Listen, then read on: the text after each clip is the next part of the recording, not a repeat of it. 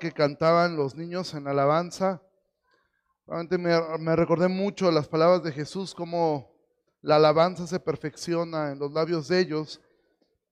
Jesús dijo que si no somos como niños, no vamos a ir al cielo. Entonces Jesús solamente dijo tres veces a quién le pertenece el cielo. Una es a los que son eh, humildes, los que son pobres en espíritu, otra es los que padecen persecución y otra es los que son como niños. Entonces, que el Señor nos ayude siempre a, a, tener el corazón de, un niño. Y vamos a continuar con nuestro estudio en el libro de Gálatas. Entonces, si vas ahí, por favor, al libro de Gálatas, el capítulo 1, en lo que llegas ahí vamos a, a mirar algunos aspectos eh, y recordar un poquito hasta dónde vamos. Bueno, ¿qué es lo que hemos visto? Hemos visto que Pablo está exhortando a esta región, a estos creyentes que están en una región llamada Galacia. Estas personas comenzaron muy bien, iban muy bien, pero de repente estas personas se alejaron del evangelio tal cual Pablo se los había predicado y comenzaron a seguir evangelios diferentes, un evangelio distinto, un evangelio distorsionado. Vimos también que, que Pablo estaba asombrado por la rapidez con que los Gálatas habían desviado para seguir una enseñanza de un grupo de personas que eran judíos eh, eh, y ellos querían añadir obras al proceso de salvación. Entonces, por ejemplo, los, los, judaizantes, este grupo de judíos, recuerda, las personas que se habían salvado en la región de Galacia, en su mayoría no eran judíos, eran gentiles. ¿Qué es un gentil? Una persona que no era israelita, que no era judío. Entonces, estos judaizantes estaban enseñando que era necesario circuncidarse para poder ser parte del pueblo de Dios. Ahora, ¿por qué para los judíos el tema de la circuncisión era tan importante? Porque esta era la señal del pacto que Dios les había dado a ellos, ¿sí? Es decir, si nosotros nos ponemos a pensar correctamente, este grupo de judíos no tenían probablemente una mala intención al, estarles enseñando a ellos respecto a que tenían que circuncidarse. De hecho, lo más seguro es que este grupo de judíos tenía una buena intención. Querían de alguna forma asegurarle a este grupo de gentiles su salvación. O sea, ellos de alguna forma querían hacerles, eres parte del pueblo de Dios, pero para ser parte del pueblo de Dios tú necesitas circuncidarte. Entonces la intención de estos judíos muy probablemente no era mala, ¿sí? Ahora quiero decirte algo, amado, el problema del error es este, que el error hace el mismo daño independientemente de la intención de tu corazón. El error es malo y el error te va a afectar, no importa si la intención es buena o mala, ¿sí? Si yo, por ejemplo, ahorita que tenemos un relajo aquí afuera con los coches, imagina por un momento que yo estoy manejando el coche y yo no veo que alguien va a entrar aquí a la iglesia y yo le aviento el coche sin querer y lo lastimo. Yo te pregunto algo, ¿cambia el hecho, el dolor que le provoqué a la otra persona, cambia porque lo hice con intención o sin intención? No, le voy a provocar el mismo daño delante de Dios probablemente Dios me juzgará distinto, pero yo le provoqué el mismo daño. Entonces el error va a causar el mismo problema, lo hagas con una buena intención o, con una mala intención. Ahora, estos judíos, su problema más grande era que no habían creído el Evangelio. Por ende, querían añadir ciertas cosas que aparentemente eran inofensivas. ¿Sí? Ahora te digo algo, ¿sabes cuál es el problema de la iglesia actual? Que si nosotros fuéramos a la iglesia de los Gálatas y conociéramos a algunos de estos judaizantes y ellos nos explicaran mucho de lo que ellos creen, muchas personas de las iglesias abrazarían esas ideas, dirían, bueno, ellos son judíos, aparte son cristianos. Yo creo que hay que hacerles caso. Actualmente hay muchas personas que han abrazado costumbres judías simplemente porque suenan bien. Si hay personas que les gusta orar en hebreo ¿sí? Dicen, no, tú los escuchas y, y pues evidentemente no tienen cara de judíos, pero empiezan a hablar en, en, hebreo ciertas palabras, ¿no? Baruch Habam, Beshem Adonai, ¿sí? Y pues piensan que de alguna forma como que Dios habla hebreo, Dios no habla hebreo, ¿sí? O abrazan y la bandera de Israel y es como que hay algo especial sobre el pueblo judío. No hay nada especial para que ellos sean salvos. ¿Son el pueblo elegido de Dios? Sí. ¿Dios cumplirá sus promesas con ellos? Sí. Pero ellos son salvos de la misma manera que tú y que yo. Sí. De hecho, actualmente Israel es un desastre moralmente como nación. Es cierto que muchas cosas han avanzado, pero como nación son un completo desastre. Son de los países más progresistas actualmente. Uno de los, uno de los desfiles eh, gay más grande que hay es el, es el que se hace en Tel Aviv. ¿sí? Increíblemente. O sea, eh, Israel actualmente es un país prácticamente ateo. Entonces, en esta ocasión no vamos a definir nuevamente qué es el Evangelio, sino en esta ocasión vamos a ver cuán crucial es creer el Evangelio y cuán crucial es no desviarnos de ello. Entonces, vamos a leer Gálatas capítulo 1, versículo 6 recordamos este versículo y continuamos hasta el 9. Pablo dice, estoy maravillado de que tan pronto, acuérdate que esa palabra tan pronto, esta expresión también significa tan fácilmente, se hayan alejado del que los llamó por la gracia de Cristo para seguir un evangelio diferente. No que haya otro, sino que hay algunos que los perturban y quieren pervertir el evangelio de Cristo, es decir, los judaizantes. Mas si aún nosotros o un ángel del cielo les anunciare otro evangelio diferente del que les hemos anunciado, sea anatema. Como antes hemos dicho, también ahora lo repito, si alguno les predica diferente evangelio del que han recibido, sea anatema. Amados, las implicaciones de este texto para nosotros son sumamente importantes. En primera instancia, este texto está negando de una forma radical lo que conocemos como pluralismo. ¿sí? ¿Qué es esto de pluralismo? Es esta idea de que simplemente estamos en caminos diferentes para el cielo. ¿sí?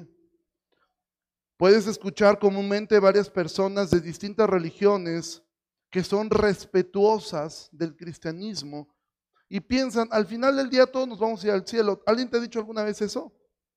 Que te dicen, no, yo respeto, yo respeto el cristianismo. Mira, yo soy, ah, yo soy budista, o yo soy testigo de Jehová, o yo soy mormón, pero yo respeto, ¿eh? yo, yo creo que, pues al final del día todos buscamos al mismo Dios, ¿no? Bueno, que Él crea eso, no hay problema, Él es un incrédulo. El problema es que tú lo creas. El problema es que tú creas y digas, no, pues sí, va, pues todos buscamos a Dios, ¿va? De alguna forma, por ahí nos hemos de encontrar. En el camino, todos los caminos llevan a Roma. Por ahí nos vamos a encontrar porque todos los caminos eventualmente piensan va a llevar hacia un final feliz, ya sea un paraíso, una reencarnación o cualquier cosa que se les ocurra. Amados, no es así. No es así. No existe algo como un pluralismo, como que todos nos vamos a ir al cielo. Y es algo muy común. Y la verdad es que es difícil a veces cuando una persona te lo dice tan honestamente. No, mira, no te preocupes. Este, em, al final, pues creemos, yo, yo respeto, yo sé que pues hay un Dios y al final todos estamos buscando al mismo Dios. No, amados.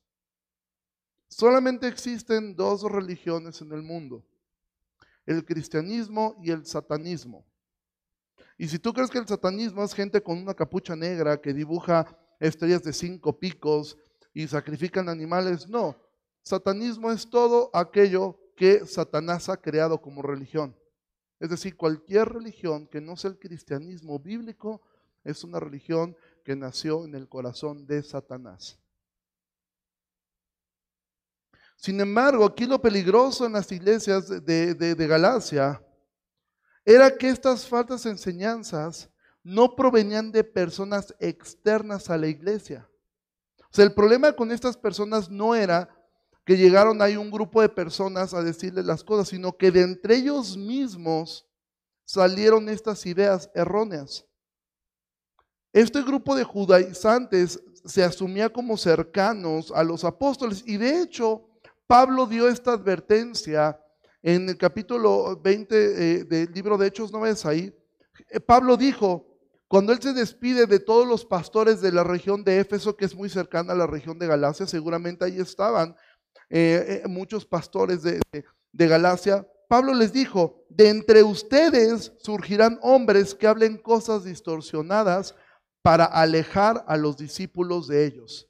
Es decir, el Evangelio ha estado siempre en, discordia desde, desde sus inicios. Siempre ha habido gente que ha querido atacar el Evangelio. Y la semana pasada nosotros resumimos el Evangelio en una frase. ¿Tú recuerdas cuál es? Dios salva pecadores.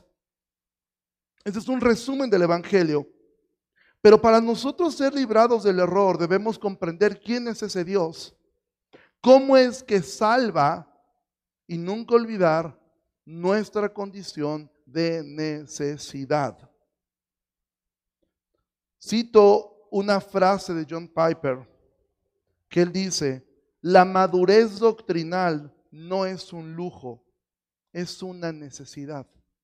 Amado, que tú madures doctrinalmente no es un tema de lujo, no es un tema de, ah, mira, es que hay un grupo como que le gusta la teología y como que ellos son muy inteligentes. No es un lujo, es una necesidad para una iglesia.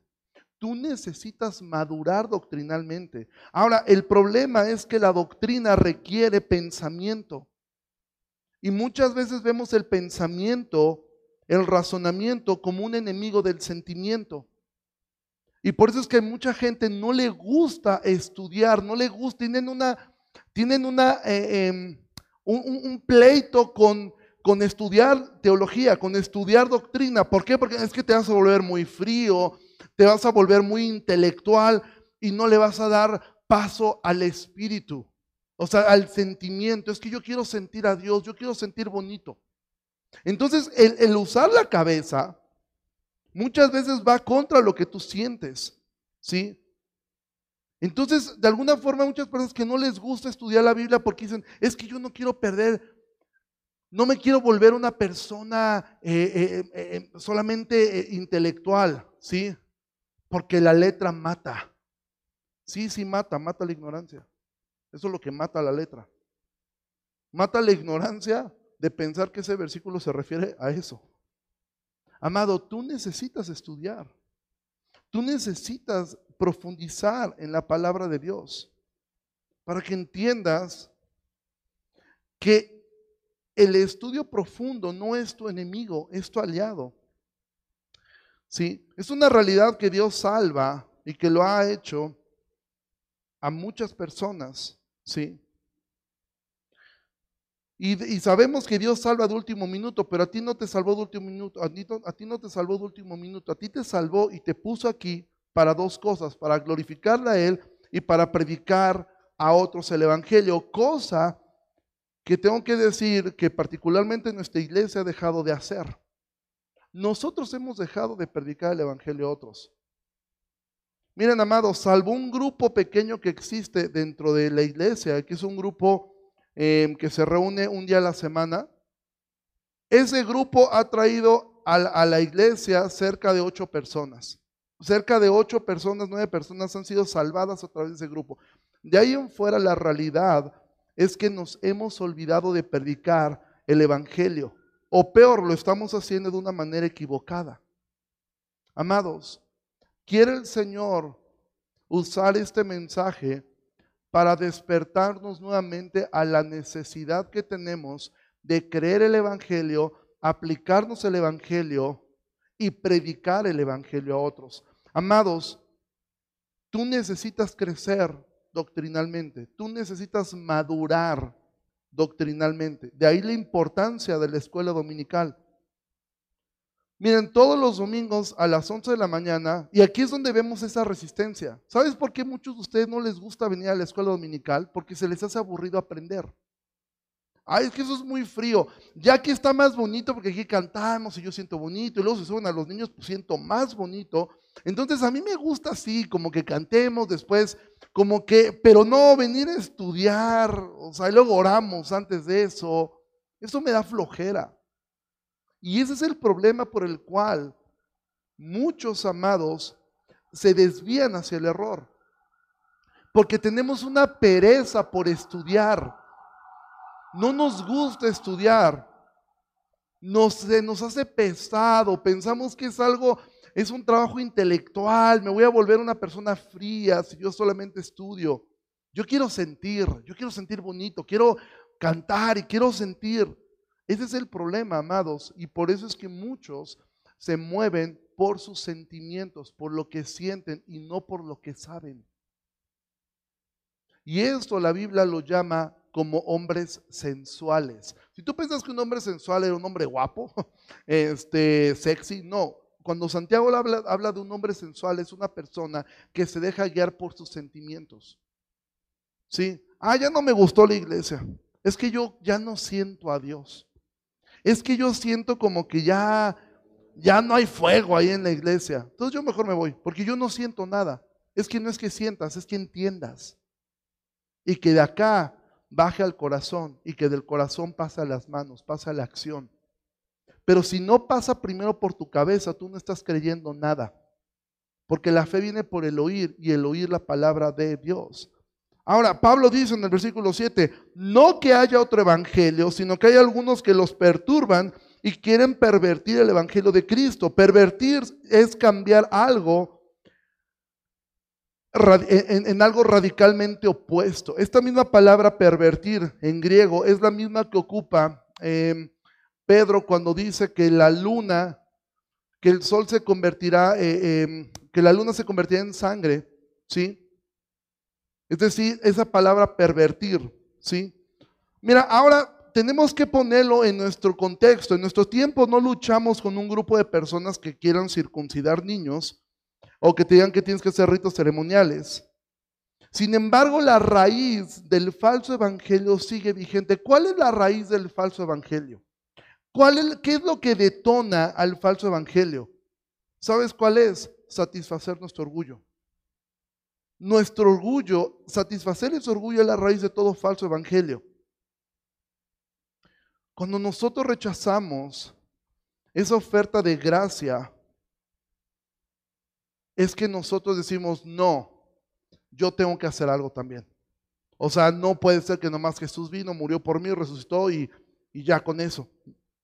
Yo tengo que hacer algo. Es decir, mi orgullo tiene que ser satisfecho. Cuando el Evangelio, precisamente Jesús comenzó diciendo, bienaventurados los pobres en espíritu, porque de ellos es el reino de los cielos. ¿Qué es un pobre? Un pobre es una persona que no tiene absolutamente nada. ¿Sí?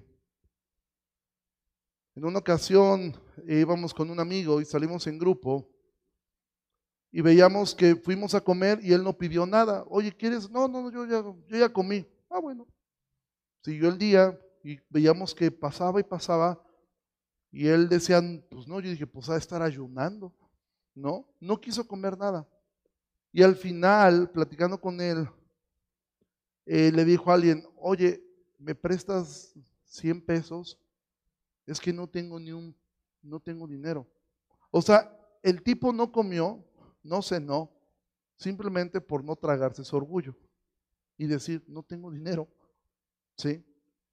Amado, muchas personas no alcanzan la gracia de Dios simplemente porque no reconocen que no tienen nada delante de Dios. Mira, al final del día estos judaizantes no les bastaba el principio de una gracia que venía únicamente por la fe. Ellos necesitaban hacer algo, colaborar con Dios y mostrar que ellos también tenían la capacidad de lograr, aunque fuera un poquito para su salvación. Mira, los judaizantes fueron a la iglesia lo que los fariseos a Jesús fueron sus enemigos. Pero a diferencia de los fariseos, los judaizantes atacaban desde dentro de la iglesia ¿Sí? Entonces, bueno, para un cristiano con un mínimo de conocimiento es fácil identificar la falsedad de doctrinas como los testigos de Jehová o los mormones. Por ejemplo, ellos no creen en la divinidad de Jesús. Para nosotros es muy sencillo entender, bueno, ellos son una secta, no creen en, la divinidad de Jesús. Pero qué difícil es para muchos de nosotros identificar un falso evangelio cuando viene de un pastor detrás de un púlpito. Entonces decimos, no, él no puede estar mal. Mira, yo voy a tomar un tiempo y es rarísima vez yo ocupo diapositivas. Esta vez lo voy a ocupar porque quiero que los puedas tener y si tomas apuntes te puede servir para después tú estudiar un poco más acerca de esto, ¿sí? Porque actualmente existen cualquier cantidad de evangelios falsos, ¿sí? Pero yo me voy a enfocar hoy en una parte de este mensaje en poder ver un poco lo que es el evangelio que se llama, le denominan de la prosperidad, el evangelio de la necesidad o moralista, el evangelio legalista, el evangelio posmoderno y algo que yo he llamado el evangelio académico. Ahora mira, nos faltaría tiempo para analizar cada uno de ellos y en realidad pues el domingo no sería el mejor momento para hacerlo, porque bastaría con que tú conozcas lo verdadero para poder identificar lo que es falso. O sea, sencillamente, si tú, mm, las personas que trabajan en los bancos no les pueden enseñar todas las técnicas para falsificar un billete, existen miles. Simplemente les enseñan a identificar un original.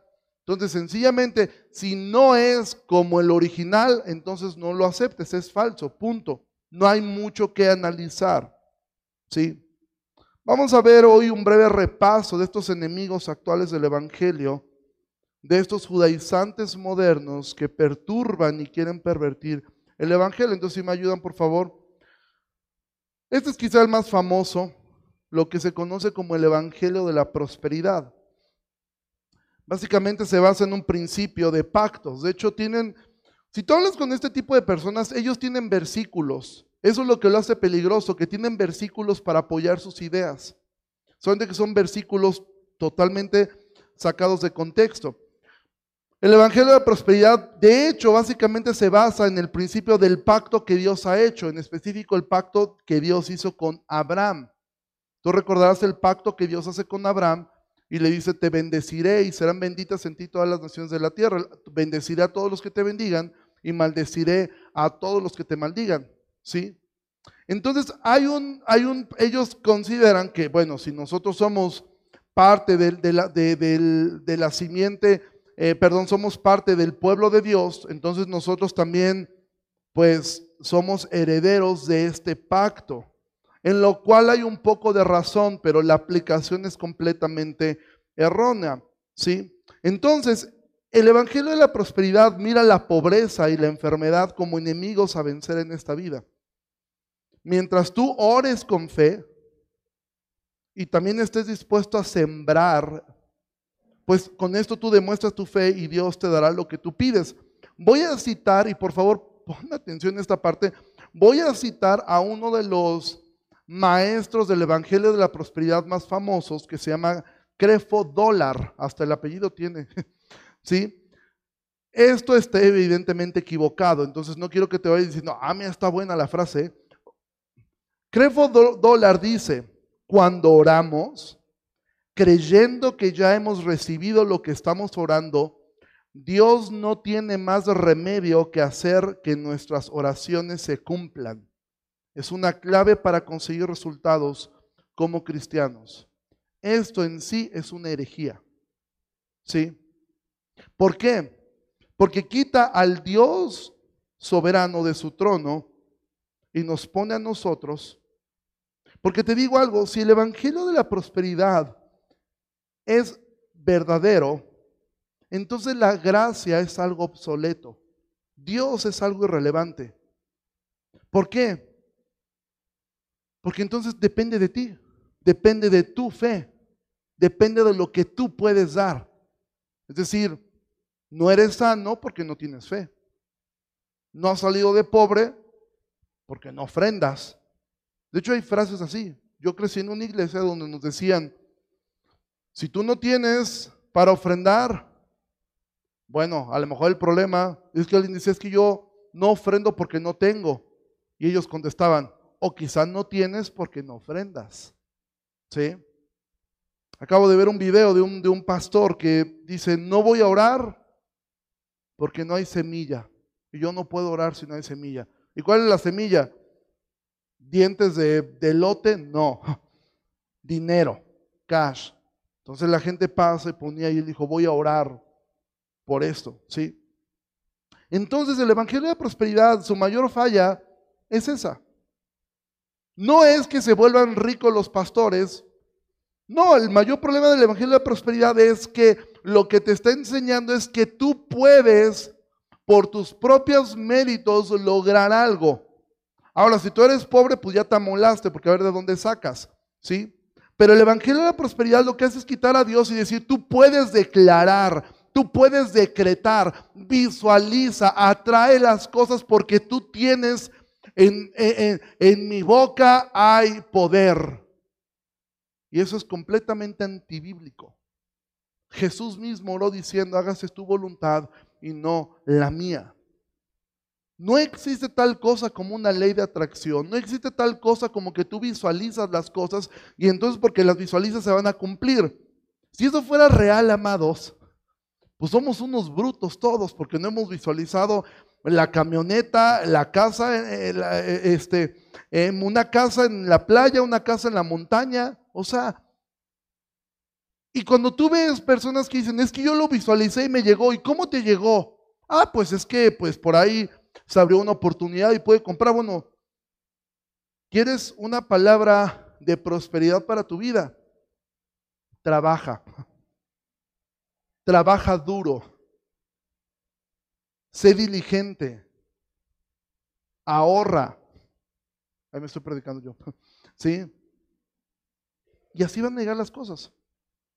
Pero el Evangelio de la Prosperidad quita a Dios del trono y dice, si tú haces esto, Dios no tiene más remedio que contestarte. Amado, no es así. De entrada, porque Dios salva pecadores y un pecador no tiene absolutamente nada que intercambiar por el favor divino. Dios te da por gracia.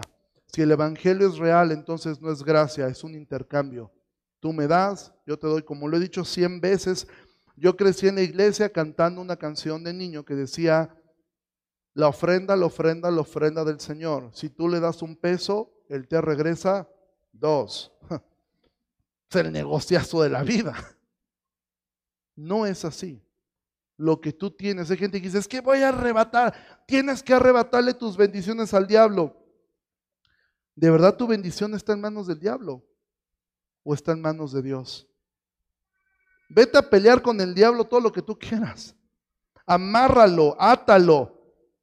Mira, nosotros nos aventamos veladas de oración amarrando al diablo y al otro día veías en los periódicos que el narcotráfico no sé qué cosa, que tal decía, pues se nos desamarró el diablo, ¿en qué momento? O sea, si lo amarramos entre todos. Otro tipo de evangelio falso es lo que se conoce como el evangelio social. Es un movimiento que realmente comenzó en la Iglesia Católica, conocido como la teología de la liberación.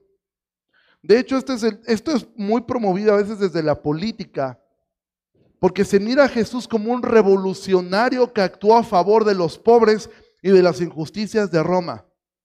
¿Sí? Entonces ven a Jesús como un revolucionario, como un caudillo que lo que vino a hacer fue a ayudar a los pobres. Y, actualmente tenemos un adoctrinamiento impresionante sobre esto, ¿eh? De un Jesús caudillo, de un Jesús revolucionario, que nada más le falta ponerle a Jesús su gorra del Che Guevara y le pones un puro y eso vino Jesús a libertar a los pobres. Jesús no vino a libertar a los pobres. Jesús vino a salvar pecadores. Jesús no vino a hacer labor social. Entonces el Evangelio social te enseña que si tú no ayudas a otros, no eres cristiano. Si tú no estás dispuesto a luchar por la justicia social, no eres un seguidor de Jesús. Y esto ha dado cualquier cantidad de movimientos en la historia. Nuestro país sufrió durante mucho tiempo una guerra que se llamó la Guerra de los Cristeros, que fue un grupo que se levantó a favor de la justicia social. Amado, Dios no es un caudillo y Jesús no fue un revolucionario. Jesús fue el Salvador de la humanidad. Otro tipo de evangelio falso es el evangelio moralista o legalista. Ahora tengo que decir algo respecto a esto. La moralidad es algo bueno. Dice Tim Keller pero el moralismo no. El moralismo lo que hace es que coloca las virtudes morales como la base de tu aceptación. Si me porto bien, pues voy a ser aceptado. Es decir, en el moralismo, tu buen comportamiento viene primero y la aceptación viene después. En el Evangelio es todo lo contrario. Primero eres aceptado por Dios en base únicamente a los méritos de Cristo y debido a esto es que puedes ser una persona que camina en rectitud. Ahora, mucha de la predicación actualmente se trata de esto, de cómo ser la mejor versión de ti mismo, cómo ser mejor padre, cómo ser mejor esposo, cómo ser mejor hijo, ¿sí? Pórtate bien y la predicación siempre está basada en eso. Toman un ejemplo de la Biblia, es que yo tengo que ser como Abraham, tengo que ser como David, tengo que ser, y tú piensas en esto. Es un peligro que tú le enseñes a tu hijo, tú tienes que ser como Abraham. Ok, y cuando llega la parte donde Abraham miente y prácticamente regala a su esposa porque tiene miedo que lo maten, ahí también tengo que ser como Abraham. Ah, no, ahí no, mijo, ahí no. Bueno, pero tienes que ser como David. Seguro. En la parte cuando ve a Betsabe, no, ahí no, mijo, ahí no, ahí no, ahí no seas como David. Sé como David venciendo al gigante. Tú tienes que ser como Noé. Como cuando se emborracha. No, ahí no. El evangelio moralista lo que busca simplemente es sacar la Biblia para enseñarte historias morales. Sé mejor persona. ¿Sabes qué? Eso Disney lo ha hecho durante años. ¿Sí? Antes, ahora ya está muy distorsionado, pero antes todas las películas tenían un mensaje de ser buena persona.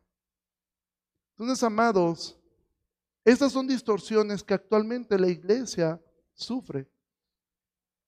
Otro tipo de evangelio es este evangelio posmoderno o progresista. De hecho, es bien difícil definir esto, esto me costó muchísimo trabajo, porque definir un progresista es muy complicado porque creen cualquier cantidad de cosas. Pero este movimiento dentro de la iglesia lo que busca es reinterpretar, reevaluar las doctrinas de la Biblia y redefinir principios bajo esta idea de te tienes que deconstruir, te tienes que deconstruir para volver para volverte a construirse. Entonces a gente le llama al pecado. No, el pecado no es pecado, se llama error. Buscan el empoderamiento de la mujer, ¿sí? Buscan la inclusión forzada de cualquier grupo y básicamente sigue cualquier corriente que esté de moda y lo quiere introducir dentro de la iglesia. Cosas tan pequeñas como vamos a hablar ellas y ellos, porque estamos, hay que hacer una inclusión. Amados, todo eso no es, no estoy diciendo que sea pecaminoso, pero ese es el principio que te va a llevar poco a poco al error. Presidenta, gobernadora, apóstola, que la palabra ni siquiera existe ni en español ni en griego menos. ¿Sí? Entonces estas personas buscan constantemente meter todas las ideas que están. ¿Sí? Pero te quiero decir algo, amados, el cristianismo por naturaleza es conservador. Otro término que constantemente es atacado. No somos progresistas, somos conservadores. Buscamos conservar la pureza del Evangelio como fue predicado, no buscamos adecuarlo, no buscamos modernizarlo, somos contraculturales nuestro mensaje no es inclusivo. De hecho, el mensaje del Evangelio es exclusivo. Porque te enseña que no hay más camino que Jesús, no hay salvación fuera de Él, y es Él quien pone las reglas. El Evangelio es conservador, no es progresista. Y lo último que este término me lo inventé yo. El evangelio académico, y eso es algo que yo he visto muchísimo. Y para mí este es el mayor problema que tiene el tipo de iglesias como nosotros.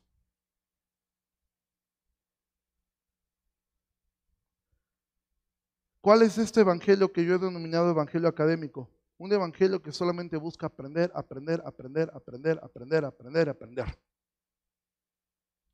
Mira, quiero que vayas allí rápidamente a Apocalipsis 3, del 2 al 5.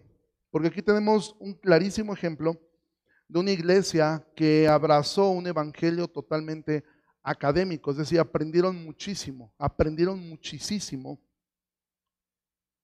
Esto es un mensaje dirigido a la iglesia de Éfeso. Simplemente para darte un, viaje rapidísimo. La iglesia de Éfeso fue fundada por Pablo. En esta iglesia pastoreó Pablo. Después pastoreó Timoteo. También Aquila fue pastor en esta iglesia y el apóstol Juan fue pastor en un tiempo en la iglesia de Éfeso. O sea, puro peso pesado tuvieron de maestro. ¿Tú te imaginas lo que sería que en esta iglesia tuvieras de repente el apóstol Pablo predicando, otro día el apóstol Juan, un día Timoteo, otro día Aquila. Sería impresionante aprender de estos hombres. Bueno, esta iglesia sí lo tenía. Y entonces estos hombres ya habían muerto, a excepción de Juan. Y Jesús mismo les, les manda un mensaje que dice, yo conozco tus obras, tu arduo trabajo y tu paciencia, que no puedes soportar a los malos y has probado a los que se dicen ser apóstoles y no lo son los has hallado mentirosos. Has sufrido y has tenido paciencia y has trabajado arduamente por amor de mi nombre y no has desmayado. ¿Tú te imaginas cómo estaba esta gente de Efeso? Diciendo, de aquí para abajo, señores, ¿eh? Pero tengo contra ti que has dejado tu primer amor. Recuerda, por tanto, de dónde has caído y arrepiéntete y haz las primeras obras, pues si no vendré pronto a ti y quitaré tu candelero de su lugar si no te hubieras arrepentido. Es decir, ¿cuál es apartarte del primer amor? El primer amor no significa que esta gente no, eh, no tenía un aprecio por Dios. De hecho, dice que trabajaban arduamente por amor de su nombre. ¿Qué es el primer amor? El primer amor es cuando te olvidas que tenemos un amor que es vertical, pero también un amor que es horizontal. Es decir, esta gente decía que amaba a Dios, pero entre ellos mismos no se amaban. Eso es algo, eh, por eso puse aquí como imagen a los fariseos, porque eso eran los fariseos. Eran personas que sabían muchísimo, que decían que amaban a Dios, pero evitaban a toda costa a sus semejantes. Amados, Dios nos libre de ser una iglesia académicamente intelectual, donde seamos no nos importen nuestros hermanos, no nos importe lo que está pasando acá. Y aquí te pregunto a ti, ¿cuándo fue la última vez que tú le enviaste un mensaje a alguno de tus hermanos de esta iglesia para preguntarle cómo estaba? ¿Cuándo fue la última vez que tú te interesaste en ellos? Tú puedes saber mucho, se puede hablar mucho, y aún así abrazar un evangelio falso. Y entonces en el versículo 8, regresamos a Gálatas, el versículo 8 de, de, de Gálatas 1 dice, mas si aún nosotros, es decir, Pablo está diciendo, si aún nosotros, Pablo está diciendo, si aún yo o Timoteo o Pedro o quien te venga a la mente o un ángel del cielo les anuncia otro evangelio diferente del que les hemos anunciado, sea anatema. ¿Qué significa la palabra anatema? La palabra anatema en griego significa maldito. Pablo está diciendo, si nosotros, si algún día yo me vuelvo loco, si algún día Timoteo se volviera loco, si algún día Juan, Pedro, Santiago, quien quieras, o el mismísimo ángel Gabriel que anunció a Jesús, se vuelve loco y les anuncia un evangelio diferente, sea maldito. Esto de hecho es un ejemplo hiperbólico. Pablo lo que está haciendo es que esta gente entienda lo grave que es diluir el Evangelio. Lo grave que es, está diciendo, si el ángel Gabriel o el ángel Miguel, que dicho sea de paso, son los únicos nombres que sabemos de ángeles. ¿Sí? Aunque hay muchos que tienen mil nombres que se han inventado, en la Biblia solamente tenemos dos nombres. Gabriel y Miguel. Pablo pone un ejemplo hiperbólico. Ahora mira, comúnmente miramos las maldiciones como algo del Antiguo Testamento, pero Pablo nos hace ver que distorsionar el Evangelio es sinónimo de estar bajo maldición. Y después en el versículo 9 Pablo va a decir, como antes les hemos dicho, también ahora les repito, si alguno les predica diferente evangelio del que han recibido, sea maldito. Si primero pone un ejemplo hiperbólico. Si yo, cualquier apóstol o el mismísimo ángel Gabriel les predico un evangelio diferente, sea maldito. Pero les dice, ok, ese es un ejemplo hiperbólico. Eso no está sucediendo. Lo que sí está sucediendo entre ustedes es que hay algunos que predican un evangelio diferente del que han recibido. Y entonces Pablo señala directamente a los judaizantes y los llama malditos. Pablo nunca predicó un evangelio diferente. Y hasta el día de hoy ningún ángel que está en la presencia de Dios lo ha hecho. Mira, esta gente estaba siendo, estos hombres están siendo asediados por personas que estaban predicando un evangelio diferente, igual que nosotros. La iglesia está siendo asediada constantemente por evangelios falsos, como el de la prosperidad, como el de la moralidad, como el de la necesidad, como los que acabamos de ver. ¿Sí? Todo evangelio o toda práctica que le ponga algo más al principio de solo gracia es un evangelio falso predicado por gente que está bajo maldición. Ahora, ¿cuál es el mayor problema del falso evangelio que se levanta dentro de una iglesia? ¿Sabes cuál es el mayor problema y por qué lo hace tan difícil de identificar? Que tiene cosas que son ciertas mezcladas con error. A veces mucho, a veces poco. Mira, te voy a poner un ejemplo.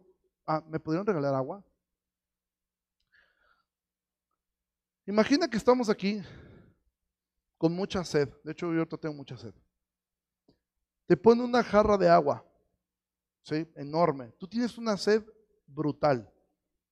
Entonces te dicen, oye, tengo, gracias. Te dan una jarra de agua, pero tú ves que a esa jarra de agua le vierten una gota, solamente una gota. Una gota de veneno. Te pregunto, ¿tú te tomarías esa agua? O si te quieres morir, sí, ¿no? Pero no te la tomarías. Es más, no permitirías ni que tu mascota se tomara esa agua. ¿Por qué? Pues yo digo, es una gotita, o sea, ahí estás viendo todo el agua, hombre, una gotita. No, pues tómatela tú. El problema de estos falsos evangelios, todos los que he mencionado, es que tienen no todo lo que dicen es, equivocado. ¿sí? Por ejemplo, el Evangelio de la Prosperidad tiene razón en creer que podemos ir delante de Dios y hacerle saber nuestras peticiones. Tiene razón en que podemos acercarnos a Dios a pedirle que nos sane. Podemos acercarnos a Dios y pedirle que nos provea. Claro que tiene razón en eso. De hecho, algo que yo he dicho es, yo admiro a nuestros hermanos carismáticos cuando oran por un enfermo. Ellos oran por un enfermo creyendo que Dios puede sanar al enfermo. La iglesia reformada mayormente ora por un enfermo porque, pues ya, yo sé que no lo va a sanar, pero ya voy a orar por él. No, o sea, ellos sí oran creyendo que Dios lo puede sanar. Eso es algo bueno. Pero el Evangelio de Prosperidad falla en poner al hombre como el catalizador de cada milagro. Es decir, tu fe tu, ofrenda, tu determinación, tu fuerza de visión, de atracción fue la que logró estas cosas. Mira, el Evangelio social tiene razón en creer que es importante ayudar a los demás y no cerrar nuestro corazón ante una necesidad. El problema es que falla en poner eso como la misión de la iglesia. La misión de la iglesia no es social, la misión de la iglesia es predicar el Evangelio. El Evangelio moral tiene razón al decir que un creyente debe conducirse íntegramente, moralmente. Claro que es verdad. Un, cristiano debe ser íntegro, debe ser honesto. Pero falla en pensar que eso los hace mejor que los demás. ¿Sabes cuál es el problema del legalismo? El problema del legalismo no es que una mujer quiera vestirse decorosamente o que un hombre eh, no tome jamás nada porque quiere cuidar, eh, no, no, no resbalar eh, en el alcoholismo.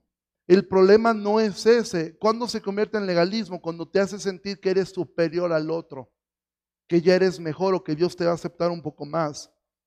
El evangelio académico tiene razón al cuidar la doctrina, pero falla en que construye muros tan altos que se olviden amar a los que son débiles en la fe. El evangelio progresista, ese es un completo desastre. En eso no hay absolutamente nada, por lo menos que yo encuentre bueno. ¿Sí? Aunque busque impulsar ciertas cosas que sí, es verdad, la iglesia históricamente ha sido misógina, machista, eso es cierto. ¿Sí? Y quizás sería lo veintiúnico que yo pudiera medio rescatar de eso. Que si es verdad, la iglesia históricamente ha sido así, no empezó así. De hecho, las feministas fallan en acusar a la, Biblia como un libro machista. ¿Sabes cuál fue el grupo más grande en la iglesia primitiva? Las mujeres. Y sobre todo mujeres romanas. ¿Sabes por qué? Porque a diferencia de la cultura romana, que para los romanos tu esposa o tu hija eran lo mismo que la mesa o que la silla, entonces venía un mensaje que decía que el hombre era igual que la mujer. Pablo dice, ya no hay hombre ni mujer, ni esclavo ni libre. Viene, venía un mensaje que decía que tú debes tratar a tu esposa como vaso más frágil. Tenía un mensaje que decía que si tú maltratas a tu esposa, Dios no te escucha. Ese mensaje era completamente nuevo. Eso hizo que muchísimas mujeres se acercaran al Evangelio, porque a diferencia de toda la cultura, la iglesia les daba un lugar a la mujer que su cultura no les daba. Entonces, que el feminismo diga que la Biblia es machista simplemente habla de su ignorancia, de no conocer lo que la Biblia enseña, ni en el contexto histórico en el cual se escribió. No existe ningún escrito de esa época que le dé un lugar a la mujer como el que le da la Biblia. No existe eso. La iglesia le daba un lugar de igual a igual y obligaba al hombre enseñándole, tú tienes que amar a tu esposa, no tienes que someterla. No tienes que someterla, tienes que amarla. Porque la mujer vivía sometida. Y entonces viene acá un libro que dice, ama a tu esposa. A la mujer le insta a sujetarse a su marido, pero al hombre no le insta a que la sujete, sino a que la ame. Eso era algo totalmente revolucionario. Entonces, Pablo llama doctrina de demonios a cualquier cosa que para nosotros no serían tan graves. Por ejemplo, en Timoteo dice que se levantarían personas que dirían que no se casen o que no comen ciertos alimentos y Pablo dice que eso es una doctrina de demonios. Para Pablo cualquier cosa que quite o agregue algo al Evangelio es gravísimo. De hecho, el apóstol Juan, porque Apocalipsis lo que busca es recordarnos que Dios salva pecadores. Y, Juan escribe, eh, eh, eh, si yo testifico a todo el que oye estas palabras, si alguno añadiera estas cosas, Dios traerá sobre las plagas que están escritas en el libro. Si alguno quitare de las palabras del libro de esta profecía, Dios quitará su parte del libro de la vida y de la santa ciudad de las cosas que están escritas en este libro. Es decir, si tú le quitas al Evangelio o tú le añades al Evangelio, amado, corres el peligro de, estar bajo maldición de Dios. No es que pierdas la salvación, es que sencillamente nunca fuiste salvo. Nunca has creído el Evangelio. Pablo llama malditos a todos los que modifican el Evangelio.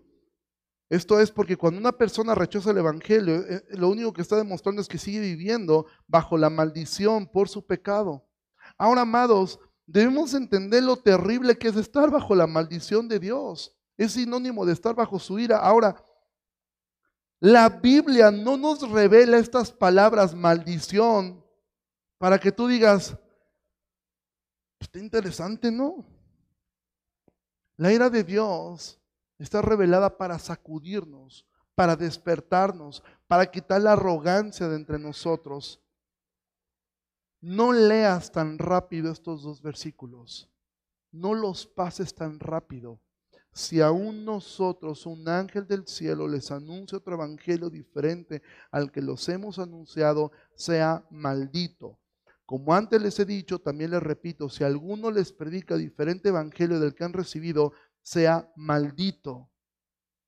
Reflexión en estos versículos. Amados, y con esto termino, ¿confiamos únicamente en Cristo y en su obra? ¿O sigues pensando que tú puedes obligarle a Dios a que te bendiga a través de oraciones o a través de ofrendas o a través de decretos que tú puedes atraer bendiciones y decir, yo lo logré porque yo tuve la visión, yo tuve el poder, yo, yo tuve el valor de ofrendar. Sigues pensando que tu buen comportamiento te gana un lugar de estatus y te hace merecedor de algo. Has dejado que tu mente se llene con corrientes de moda. Confiamos en políticos, en intelectuales o en pastores más que en su palabra. Amados, debemos siempre analizar si en verdad estamos creyendo el Evangelio. Dios salva pecadores, no soy yo, no son mis obras, no son mis sueños lo que importa. Tus sueños no importan. Tus metas no importan tanto como entender que Cristo es Señor y Salvador. Tus metas, tus sueños, tus anhelos, tu salud, tu economía no es importante comparado con la realidad de que Dios salva pecadores porque entiende y de verdad estuvimos no sé cuánto tiempo, fue más de un año que, que, que, el pastor Claudio estuvo predicando primera de Pedro para recordarnos, somos peregrinos, somos extranjeros, esta no es tu casa. Estaba analizando, hace años les puse este ejemplo y se los voy a poner y yo sé que les voy a poner, todos nos vamos a poner a pensar. Amados, por estadística, ninguno de nosotros o muy pocos lograrán un poco más de esto. Por estadística, tú no verás más de 18 presidentes de la República. ¿Quieres ver lo, breve que es tu vida? Cuenta 18 presidentes de la República, si bien te va, porque el promedio serían 17. Ponte a pensar cuántos llevas. Yo llevo 8. y está a punto de terminar este sexenio y voy por mi noveno presidente. Y ya voy a más de la mitad. Dices, ah, caray, ya llevo como 15. Amado, no verás 18 presidentes. Algunos cuantos verán 18, 19. Y la vida se habrá terminado. Esta no es tu casa. Claro, ve a Dios si estás enfermo, pídele a Dios que te sane. Si tienes necesidad, pídele a Dios que te sane. Pero siempre termina diciendo, sea tu voluntad y no la mía. Hágase tu voluntad. Dile lo que sueñas a Dios. Cuéntale lo que quieres. Pero al final termina diciendo, sea tu voluntad y no la mía. Y perdóname por pensar que yo soy el que va llevando mi destino. Dios salva pecadores. No es cómo me vaya en la vida. No es cómo le va a mi familia. No es si tengo dinero o salud. Es Dios mi todo. Porque solo Él me salva, me provee lo que necesito, me ayuda a ser más como Cristo y amar lo que Él ama y aborrecer lo que Él aborrece. Dios te ha llamado para glorificarle y para predicar ese evangelio. No el evangelio que a ti se te ocurra, o que a mí se me ocurra. Dios nos libre de correr el riesgo de ser anatemas. No le agregues al Evangelio. Y si tú estás aquí por primera vez, o muchas veces, y tú dices, yo necesito conocer ese Evangelio. El Evangelio es ese. Dios envió a su Hijo a morir en una cruz.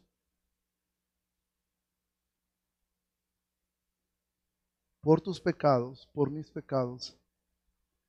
Y el Espíritu Santo lo resucitó al tercer día. Si tú crees que no tienes nada más que maldad que ofrecer, y si tú reconoces que no hay ninguna obra buena en ti, Tú eres un candidato a ser salvo. Dios te ama. Dios te ama. Tú no necesitas nada más que a Cristo. Y si estás aquí por primera vez o, son las primeras veces que vienes a la iglesia, cree el Evangelio. Y creer el Evangelio te vaya a llevar a amar a Dios. Porque vas a entender cuánto te ama Él, que estuvo dispuesto a morir en una cruz por ti. Mientras más medites en ese amor que Él tuvo por ti, más agradecimiento crecerá en tu corazón. Y de forma natural, no forzada, de forma natural, comenzarás a amar lo que Él ama y aborrecer lo que Él aborrece. Pero no son tus obras, no son tus sueños, es su soberanía. Y entender que los pensamientos que Él tiene sobre ti son de bien y no de mal, porque Dios te ama.